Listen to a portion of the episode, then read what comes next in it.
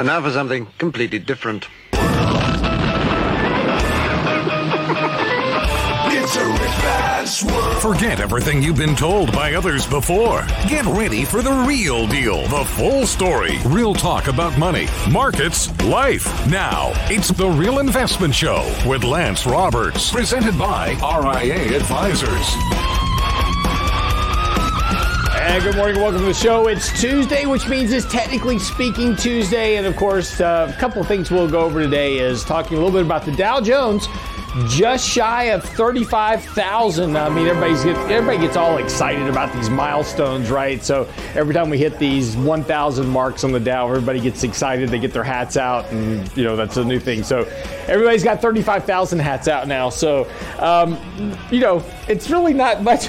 We were there temporarily, you know, back here about a month ago in May. So again, all the Dow's done is pretty much just gone sideways now for a month. But hey closing at 35,000 just sounds great and it just, you know, kind of a continuation of the markets, right? So, um, you know, but we gotta have some, we gotta have a reason to cheer. So everybody will get out today, you know, the markets will close up and we'll get 35,000, everybody get their hats out and there you go. Makes everybody happy. And it's good for the hat companies, right? They need to sell hats. Oh, yeah. Right? Oh, yeah. So, exactly. I'm going to get a Dow 1000 hat. Figure that one out. Just, okay. Just wear it 35 times. no, that's where we're going to wind up eventually. Dow shovel. exactly. So anyway, just teasing, not saying the market's going to crash much. So anyway, uh, a couple of things this morning we are going to get into. Um, actually, just uh, kind of a, a. I know I'm joking about a crash in the Dow, but you know, price to sales right now on the S and P is currently at three over almost three point three and a quarter, right, times price to sales. It's, it's pretty amazing. Never been here in history. Uh, that means the price of, of what you're paying for a stock is three times, more than three times, what they actually earn in revenue. So, I mean, just kind of think about that for a second. Um, and so, really, you know, this is just kind of one of those signs that we've talked about here before. The markets, markets are extremely overvalued, right? Extremely extended, but it's okay because right now we're in the midst of, of kind of the, the market mania. Um, this is the point where people are taking a lot of excess risk and speculation because, again, there's really no, no concern here because as long as the Fed's doing QE, um, we've now trained investors that that basically means stocks go up, right? So, hey, nothing to worry about. Don't worry about, you know, simple things like valuations doesn't matter. Doesn't matter right now. Will eventually. But the point is is this is kind of the, the topic of the article we'll get into a little bit today but it, it's just simply that bubbles are only recognized in hindsight.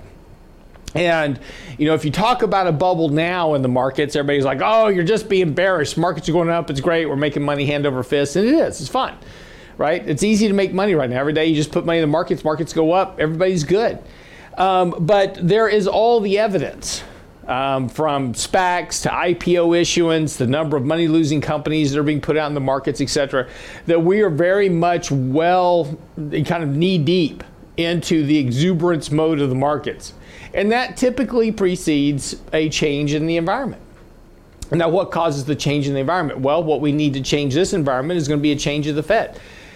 And so the Fed's going to have to make a decision here fairly soon. And one thing we'll talk about also this morning, B of A just came out yesterday with their their plan for the Fed taper. They've even laid it out on dates by meeting. So they tell you, you know, this is where we are at the next meeting. They're going to start to set the basis for a taper. And then they're going to talk about more taper in September at Jackson Hole. And then they're going to put together in November a, a, a schedule for the taper. And then in the beginning of 2023, they'll talk about the schedule of implementation of the schedule of the taper. And in other words, it's just dragging out the whole taper. And the point about this is jawboning the markets into the understanding that the taper is coming, but try not to create instability in the markets. We talked about this a little bit yesterday, the paradox of stability.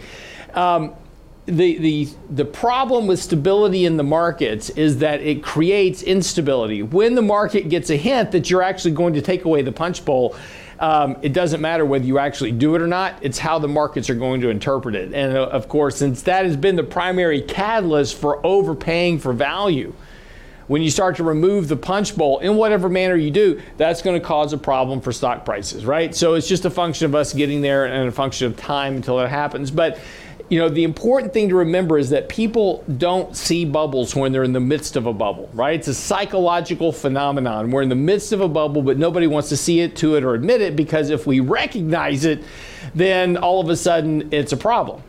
So we never understand or recognize that we're in a bubble until after it pops, and then the media is happy to tell you that, well, nobody could have seen that coming, right? Um, this is exactly what we said back in February of 2020 is that there's something wrong with the markets and something's going to happen, some exogenous event.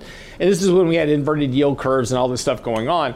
And we said there's something wrong here with the markets and the economy. Something's going to happen. It needs to be an exogenous event. Of course, that was the pandemic. And nobody saw the pandemic economic shutdown. Nobody, nobody thought we would actually shut down the entire economy over a pandemic. We've had pandemics before. We've had SARS and um, all kinds of stuff, right? Um, we've never shut down the economy. We just kind of got through the pandemic of whatever it was and we went on with life. And yeah it impacted economies it impacted markets but we never shut down the economy and nobody expected that. That was that exogenous event that nobody anticipated in 2020 well that's what will happen here again. What's going to be the event next time? Uh, it won't be another shutdown right? Nobody's, I don't think anybody's going to go through another shutdown again, right? It's just pretty much you try to shut down the economy, you're going to get riots in the streets this time around.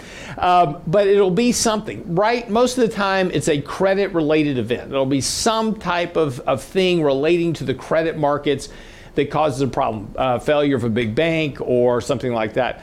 Um, when you start taking a look at what's going on with the corporate bond markets, in particular triple C credit spreads, those type of things, we're at levels that we've not seen really since ever, right? Some cases they're at record low levels of spreads between, uh, you know, junk rated bonds and higher higher yield credits. And, and right now, for instance, the triple C credit spread to B to B rated bonds, right? These are these are kind of the junkiest of the junk. Triple C credits are basically just one step from default. Uh, I mean, one missed payment, these these companies are in default. The spreads, what people are, are pay, getting paid to take on that type of credit risk, is at the lowest level we've seen since 2007 right? Right before 2008. So again, when you kind of watch what's going on with the housing market, you kind of watch what's going on with the, with the bond market, the credit market. It tells you there's a lot of complacency really about risk everywhere across the markets. And again, that's okay for right now. There's nothing wrong with that at the moment, right? Because you know we we have the Fed in, we have that that psychological support of QE coming into the markets. But the problem here is, is that the Fed's talking about changing that dynamic. And we're, we're ignoring that risk right here at the moment because they're not doing anything about it right now. So this is the, the whole promulgation of the bubble is that it's the fear of missing out on further gains that keeps us in the game for far too long. And this is what eventually happens to all investors. So again, this is something we'll be talking about more as we get through the summer. Um, as we get into earn, and one thing we'll talk about after the breaks a little bit, we're about to head straight into earnings season. Uh, this is going to be peak earnings season for a lot of stocks, and of course, that also suggests that we could have this market hold up support here for a bit longer um, as we kind of go through the initial stages of earnings season. But the thing to really pay attention to really are two things: revenue growth. Because again, at three times price to sales, you're going to need a lot of revenue growth to justify that. And secondly, pay attention to what the outlook is for the rest of this year from these companies. So that's going to tell you a lot about what they expect to happen as stimulus is now starting to fade from the system. Be right back after the break. Get into our stories and more right here on the Real Investment Show. Trying to get up that great big healer of hope for a destination. I realized quickly when I knew I should that the world was made up of this brotherhood of man for whatever that means. And so. You're listening to The Real Investment Show. Declare your financial independence. Our next Candid Coffee can liberate you from the stale rules touted by mainstream financial media. Know the enemies of your wealth and fight them on your terms. We'll arm you with the information you need at our next Candid Coffee with Richard Rosso and Danny Ratliff, Saturday, July 24th. Register now at realinvestmentadvice.com. The Financial Independence Candid Coffee with Ratliff and Rosso. Realinvestmentadvice.com. You're listening to The Real Investment Show.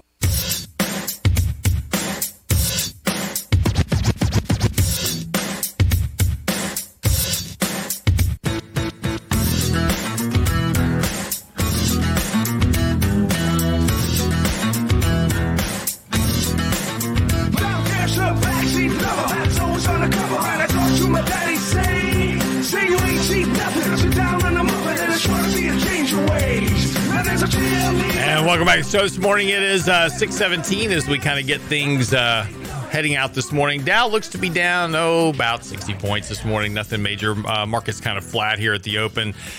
Um, of course, you know, market's been pushing up here on all-time highs last few days. So again, uh, as we've talked about here, you know, we're very extended here on this current run as everybody was kind of, you know, kind of gearing up for the second quarter earnings season we're about to head into. And again, the first two weeks of July tend to be very positive anyway, and we're just kind of playing right into that that normal kind of trend for markets. But here's kind of an interesting side note. I put out a tweet this morning, and if you take a look, the the tweet's called 13 ways to invest in the S&P 500 and still underperform the index. And what this chart showed was is that the average return for the market uh, so far um, over the last month or so has been about uh, sorry, the month of June has been about 2.3 percent. And they showed, and the chart shows about 17 different variations of the S&P: uh, growth stocks, value stocks, um, the dividend aristocrat, uh, aristocrats, the equal priced index so forth and so on. And out of all these variations of the S&P index, right? So you're gonna you want to just passive index and, and get benchmark returns. Um, 13 out of them actually underperform the S&P. Only the growth side of the of the equation, right? Just buying the growth stocks in the S&P had the best performance, and, and you really substantially outperformed the S&P in, in the month of June. That was just one month's worth of data, but here's my point about this: is what that shows you is is there is a there is not a lot of really good breadth in the markets. The number of stocks above the 50 day moving average have been declining here lately. And, and if you take a look at the action in the markets, uh, over, really over the last couple of weeks, it's, it's been very mixed. It's not been broad increases in the overall indexes. Small caps, mid caps have been grossly underperforming. Emerging markets, international, have been underperforming.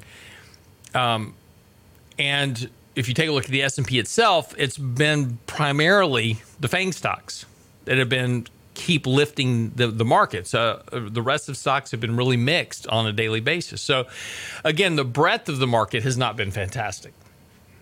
Um, and, and it just kind of shows you that a one is that money is really trying is really clustering into fewer and fewer stocks, kind of a liquidity move. Uh, I want to get into stocks I can get into and out of very easily if I need to. If the market starts to decline, easy to sell out of without without really Im- impacting my price.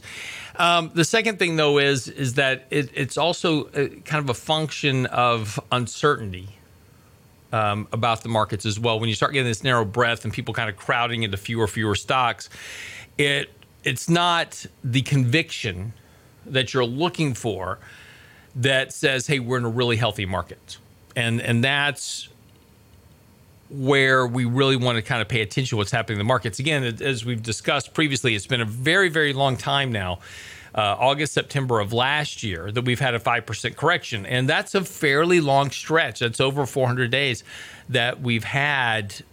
No, I'm sorry. I didn't mean to say that.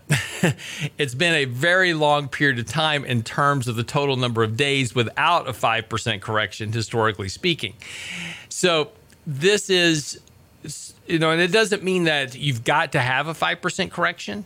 Um, it doesn't mean you've got to have a 10% correction, right? It, it, doesn't mean any of that. It just means that historically speaking, 5 to 10% corrections are the norm in any given year, right? Markets go up, they go down. And, and when we get fairly deviated above the 50 day moving average, retest of that moving average are a real possibility and, and, and are very common retest of the 200 we've had a very very long stretch now with a test without a test of the 200 day moving average that's also a very very long record for the markets and something that happens on a fairly regular basis right so we just haven't had these retests of these moving averages in a very long time so it's something worth paying attention to, right? It's just it's just part of that risk profile, and it's also kind of when you start looking at the deterioration and the quality of the rally, as well as the the the length of time that we've been in the rally.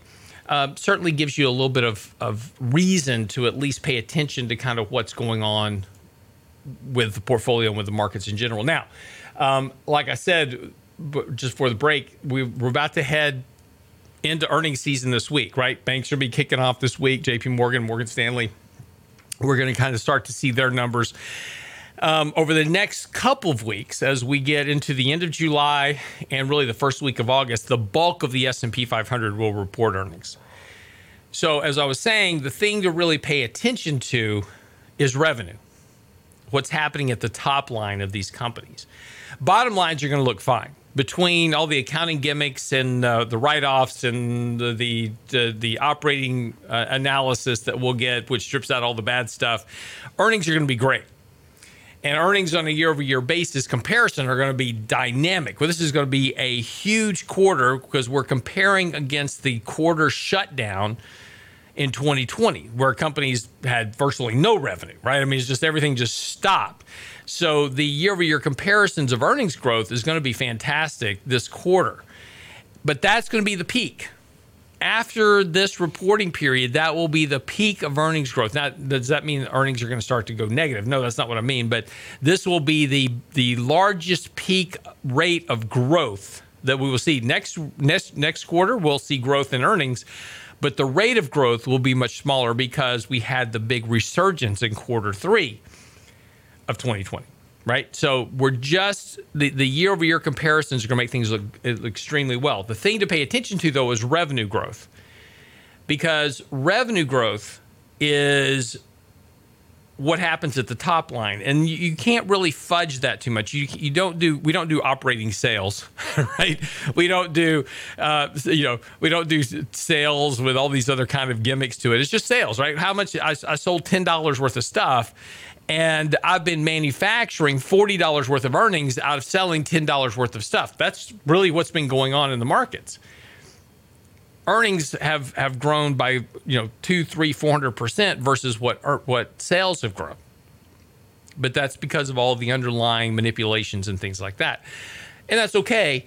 But it's not sustainable long term but sales are sales and it's, and it's, really just what it is. And so you really want to pay to what what's attention pay attention to what's happening at the top line.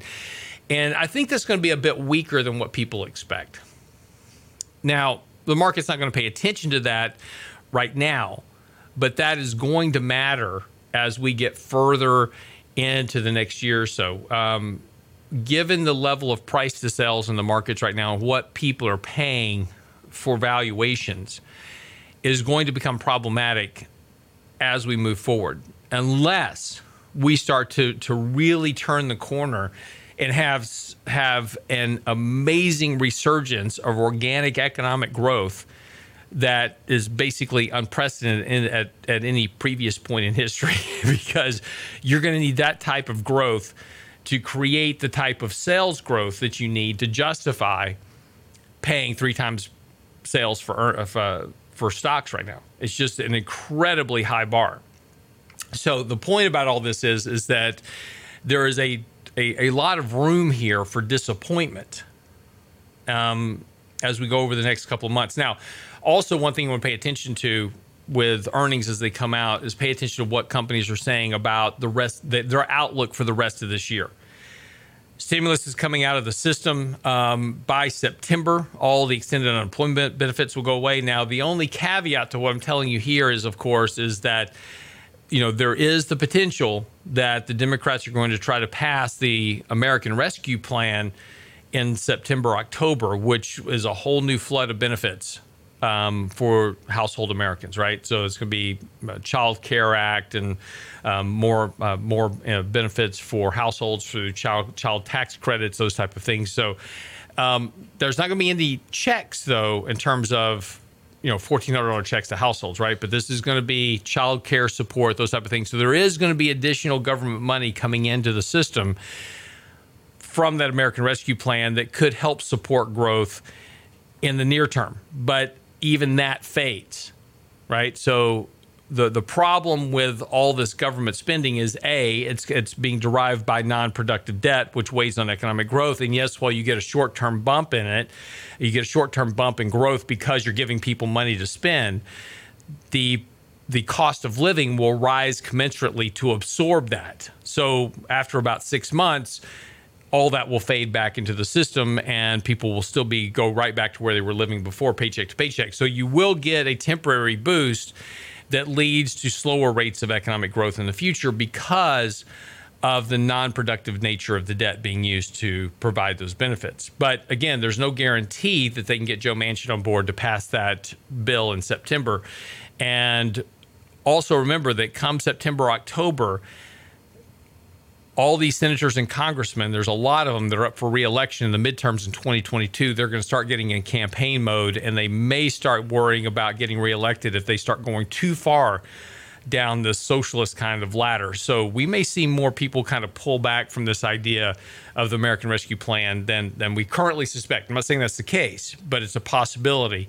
So right now, when you're looking at earnings and what to expect for the rest of this year, pay attention to what companies are saying now because that's going to be the real issue is where is revenue growth going to come from as the economy resorts back to basically its normal trajectory of growth, which is around 2%. All right, we'll come back from the break. We'll talk about why bubbles are only evident after they pop and why this is something you should pay attention to. It's our technically speaking post out today. It's on the website now, realinvestmentadvice.com. Be right back. living in city. I got tracks on, we for. Gotta kiss myself, I'm so pretty. I'm too hot, damn. Come on, leaks a. I'm too hot, hot damn.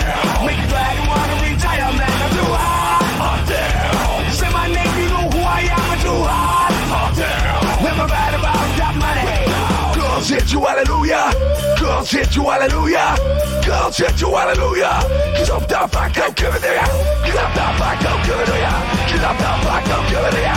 Saturday night, we hit the spot. Don't believe me, just watch. You're listening to The Real Investment Show. Declare your financial independence. Our next candid coffee can liberate you from the stale rules touted by mainstream financial media. Know the enemies of your wealth and fight them on your terms. We'll arm you with the information you need at our next candid coffee with Richard Rosso and Danny Ratliff, Saturday, July 24th. Register now at realinvestmentadvice.com. The Financial Independence Candid Coffee with Ratliff and Rosso. RealInvestmentAdvice.com. You're listening to The Real Investment Show.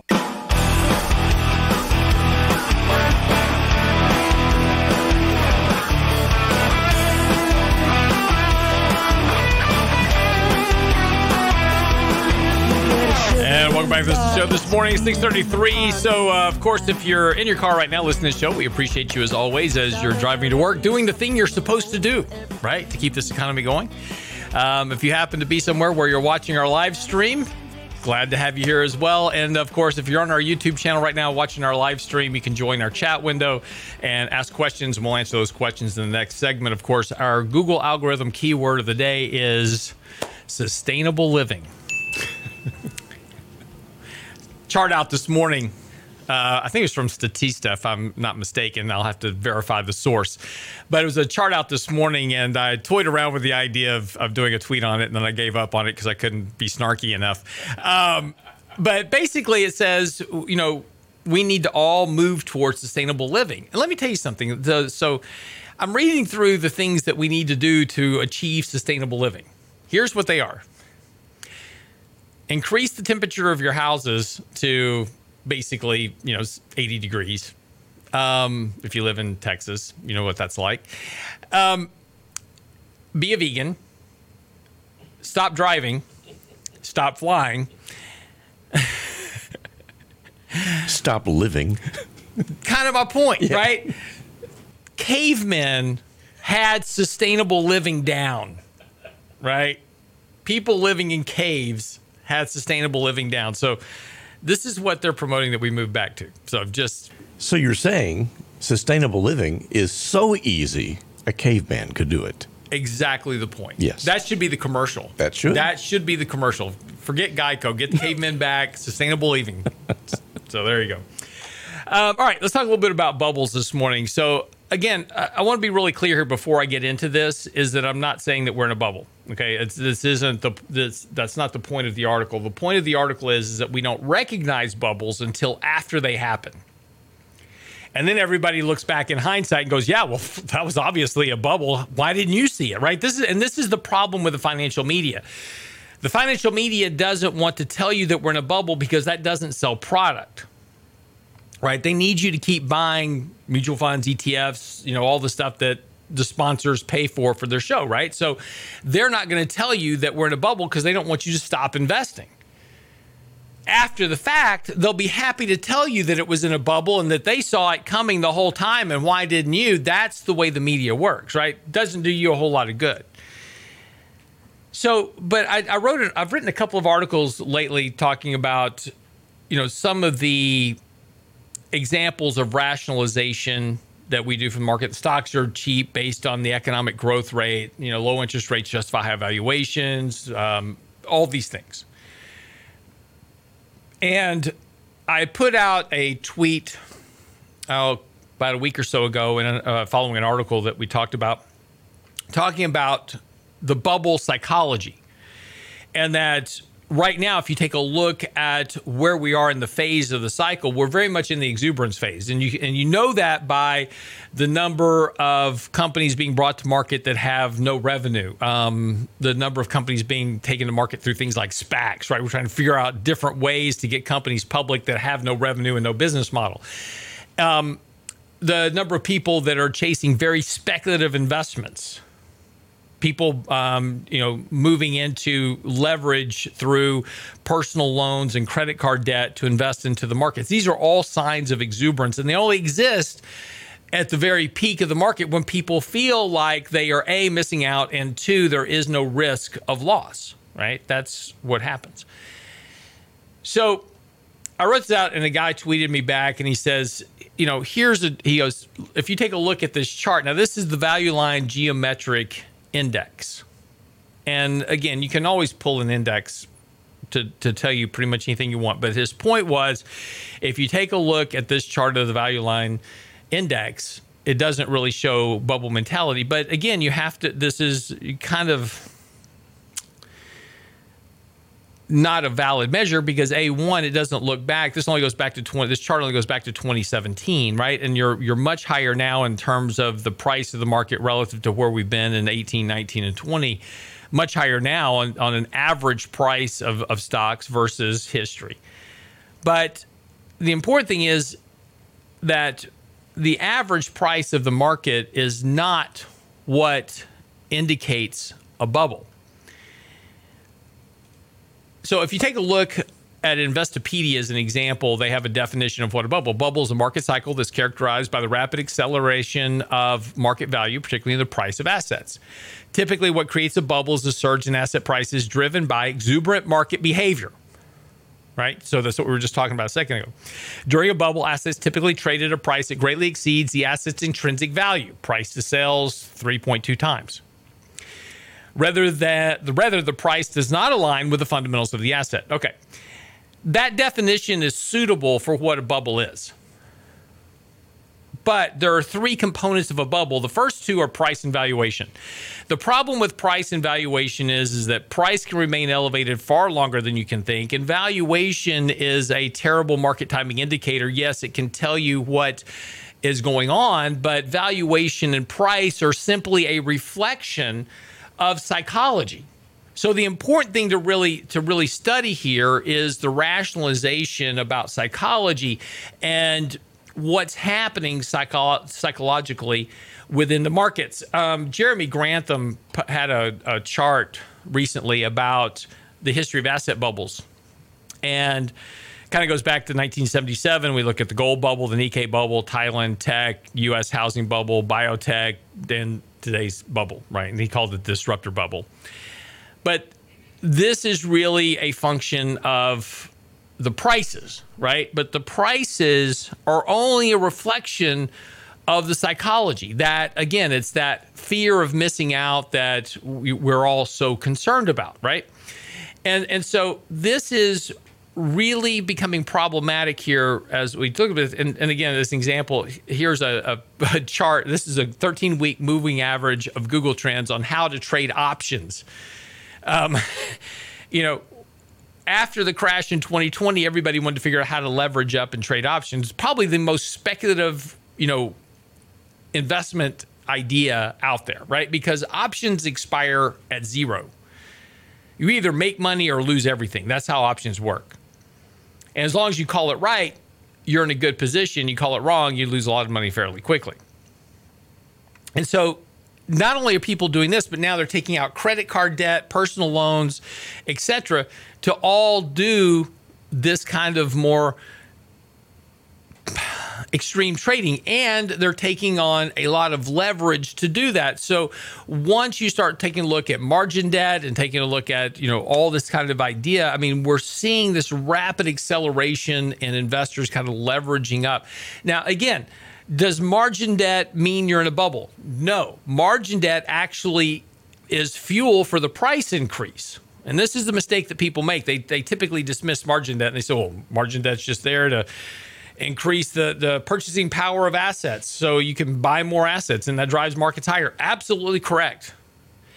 But it's also the fuel for the crash when it comes because when you start having a rapid price decline, banks tend to want to get their money back and they demand that you sell to cover your margin, which increases the selling pressure on the way down as well. So, this is why when you start to see margin debt at exuberantly high levels, it's not the worry on the way up, it's the worry on the way down because it provides the fuel for that subsequent price decline in the bubble. But you know, here's the here's the the, the point about all this. We're talking about the cycle of the market and the psychology of investors. And investors go historically through a very typical cycle, psychology wise in markets. Uh, you know, they they when the market kind of peaks, everybody's euphoric.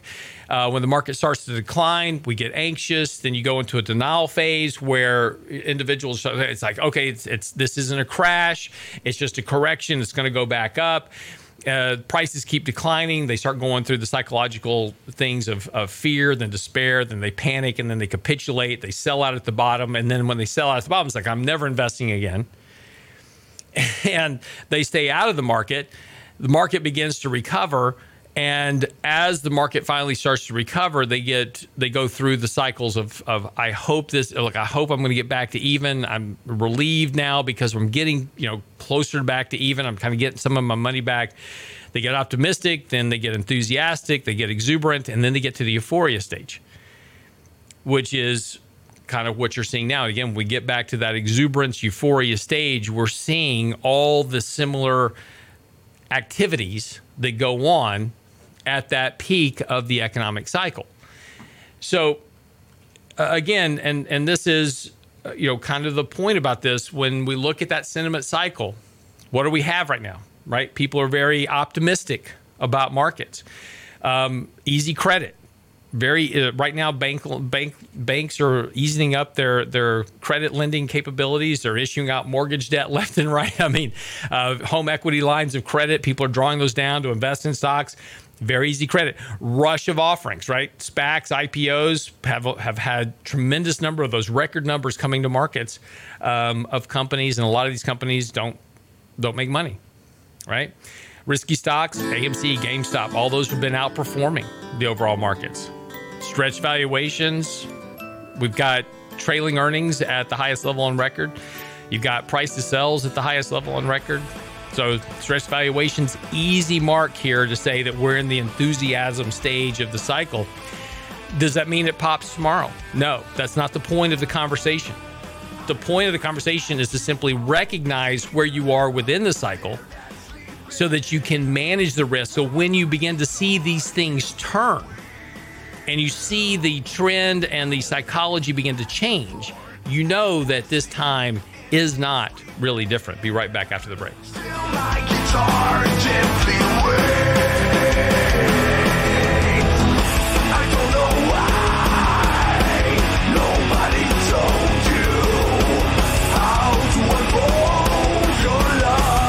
Get daily investment news you can use, delivered at the speed of the internet at realinvestmentadvice.com. Declare your financial independence. Our next Candid Coffee can liberate you from the stale rules touted by mainstream financial media. Know the enemies of your wealth and fight them on your terms. We'll arm you with the information you need at our next Candid Coffee with Richard Rosso and Danny Ratliff, Saturday, July 24th. Register now at realinvestmentadvice.com. The Financial Independence Candid Coffee with Ratliff and Rosso. Realinvestmentadvice.com. The Real Investment Show.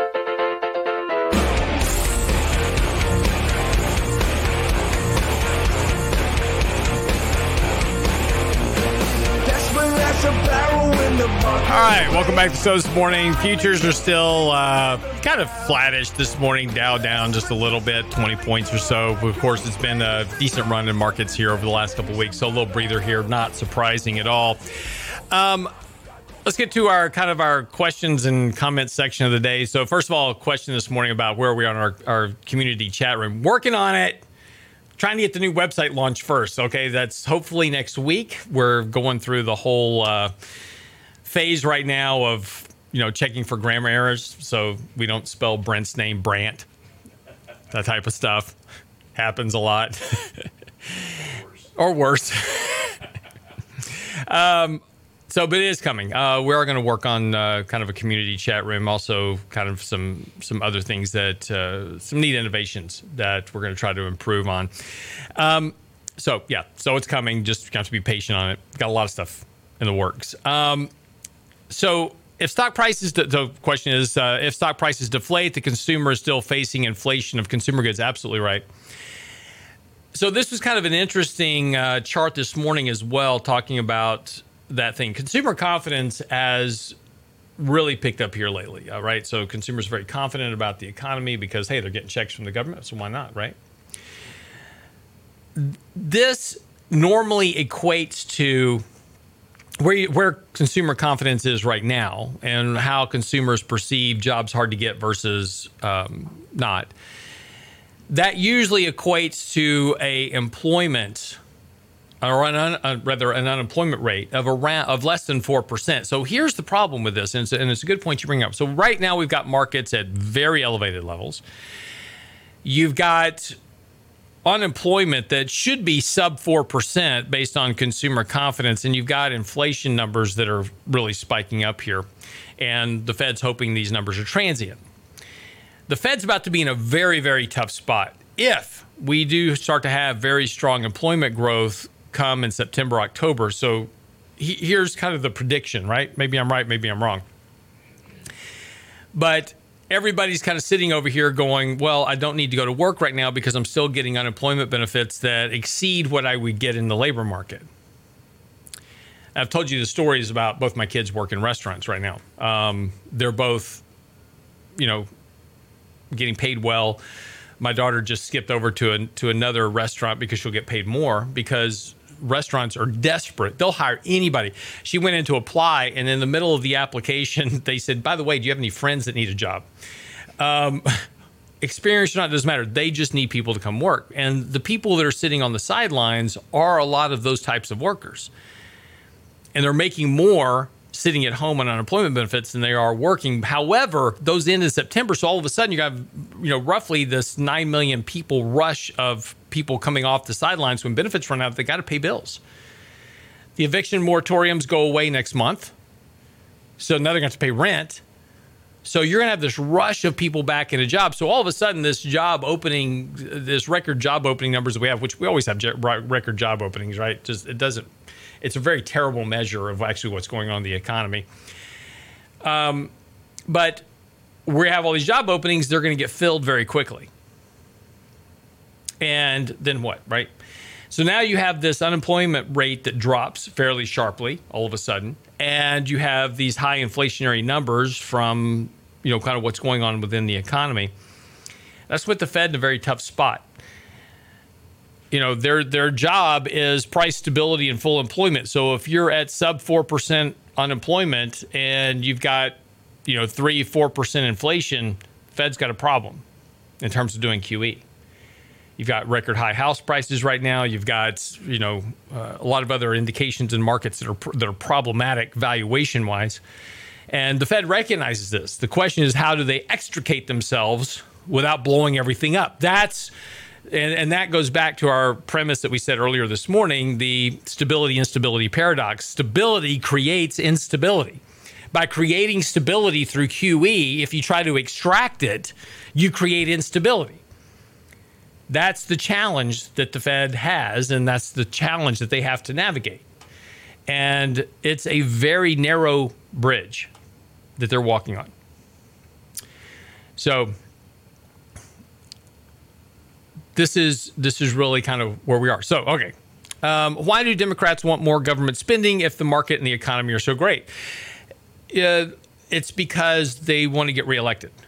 Um, the belief is right now is that there is a giant demand for socialism in the country. And if I give people money, they'll vote for me. That's really all this comes down to. The idea of socialism doesn't really work. And again, you know, if you believe socialism is a good thing, look, why is Cuba rioting right now? Right? They're protesting. I shouldn't say rioting because they're not burning things down like we do here. Uh, they're protesting peacefully in the streets, but they're protesting as communism. And it's funny, right? Because we've got these social justice warriors here in the US saying the we need to change the American flag because it represents hate and division, but yet go take a look at pictures of Cuba. They are rioting or protesting against communism, waving American flags. Why? Because the American flag represents hope, it represents democracy, it represents equality, it represents all the things that social that these social democrats want is what the American flag actually represents. They want hope, they want equality, they want opportunity. That's what the American flag represents. And that's why you see it. Wherever these countries are that are protesting against communism, socialism, all these type of things, in disparity, they're always waving American flags. That's why it's a symbol of hope, right? So this is this is the mistake that we're making. It, it, seems, you know, this whole idea of modern monetary theory, right? Just give people money and that's going to create better prosperity for, but it doesn't. You're creating, you're trying to create economic growth out of debt, but debt that is non productive leads to lower rates of economic growth. It's a simple function of math. You've got to pay for it at some point. And that's just the thing that unfortunately politicians don't understand and they don't care about because they only want to stay in office long enough to to do what they want to do right? They don't care about what happens down the road. In 30 years from now they'll be dead right? But they'll be in office before that consequence comes due. So you know in 2030 2040 2050 2060 when we're approaching you know levels of debt to U.S. economic growth that are 150, 200 percent, 250 percent of debt to GDP. Ultimately, down the road, if we continue spending the way we're spending, um, the economic prosperity in the country will be well below one percent. For the vast majority of Americans, it's not going to be a good thing.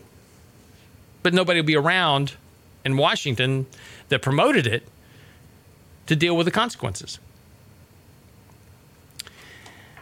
It's a good question, right? We've written on this before. There's plenty of you uh, just Google debt and deficits on our website. We've got plenty of uh, backup material on this to uh, uh, back up the point. Um, went by Kroger after work last night. It was packed, no panic, but everyone filling their baskets in the mood was one of concern. Yes, uh, there is a real issue with a food shortage.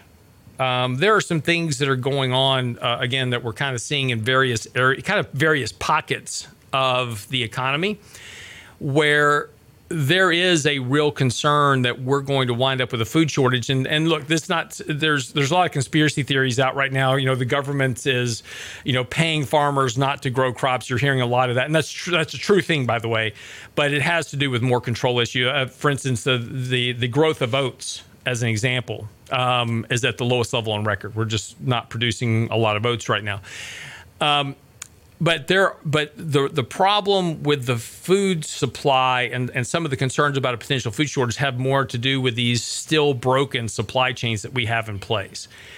Um, they're starting to get corrected. For instance, if you uh, you know earlier this year, lumber prices were just soaring like 400 percent because of supply chain disruptions, and we talked about uh, uh, three or four months ago. Is like, hey, I don't really understand this. There's you know lumber yards full of lumber and it was really just a function of the supply chain that lumber now got out to market and all those gains in lumber prices have now been erased because of the supply is now back on the market and that's going to happen across the board but we're going to go through these pockets of shortages and one of the things we're going to see some shortages in uh, throughout this year is going to be in some of the food food areas itself but but again yeah um, you know, I was even talking to my wife the other night about, you know, hey, order some extra when you order groceries, you know, pick up some extra canned goods, you know, things that are that are last, you know, for a while and and storage, just in case, right? That never hurts to be prepared a little bit. Um, so, uh, we talked a little bit about yields this weekend in the newsletter, and I'm going to do a podcast with um, Peak Prosperity here in the next couple of weeks, also talking about this here, uh, just real short because we're about to run out of time for the show today. The thing about yields that you have to understand is that yields are a reflection of economic growth and inflation and expectations of that. If I'm going to loan you money, I've got to and I and when I loan you money, I only have two things coming back to me: my principal at maturity and the interest rate you're going to pay me. That interest rate I give up opportunity cost of investing that capital into the equity market. I give up opportunity cost of investing that into to another investment of some sort because I'm loaning you that money. So that money is now at risk of opportunity cost. So my interest rate has to reflect the economic growth, the return of other markets, all those type of things all have to be factored into that rate that I'm loaning money at when that rate is exceptionally low, it's a reflection of exceptionally low economic growth. And typically, when you have a very overvalued market in this type of environment, that is a prime set, of part of that bubble mentality that we're talking about. That's exactly what you see in the exuberance phase of the market. Great questions. Thank you so much for today. Um, as always, we'll be back tomorrow for the Wednesday edition. Danny Ratliff will join me tomorrow. We got a lot of stuff to get into, but be sure and get by the website today the article on you know recognizing bubbles is on the on the on the website now realinvestmentadvice.com send me your questions comments emails simply by clicking ask a question answer those every day have a great day we'll see you back here tomorrow Get daily investment news you can use, delivered at the speed of the internet. Sign up for the Real Investment Report now at realinvestmentadvice.com. It's a rich man's world.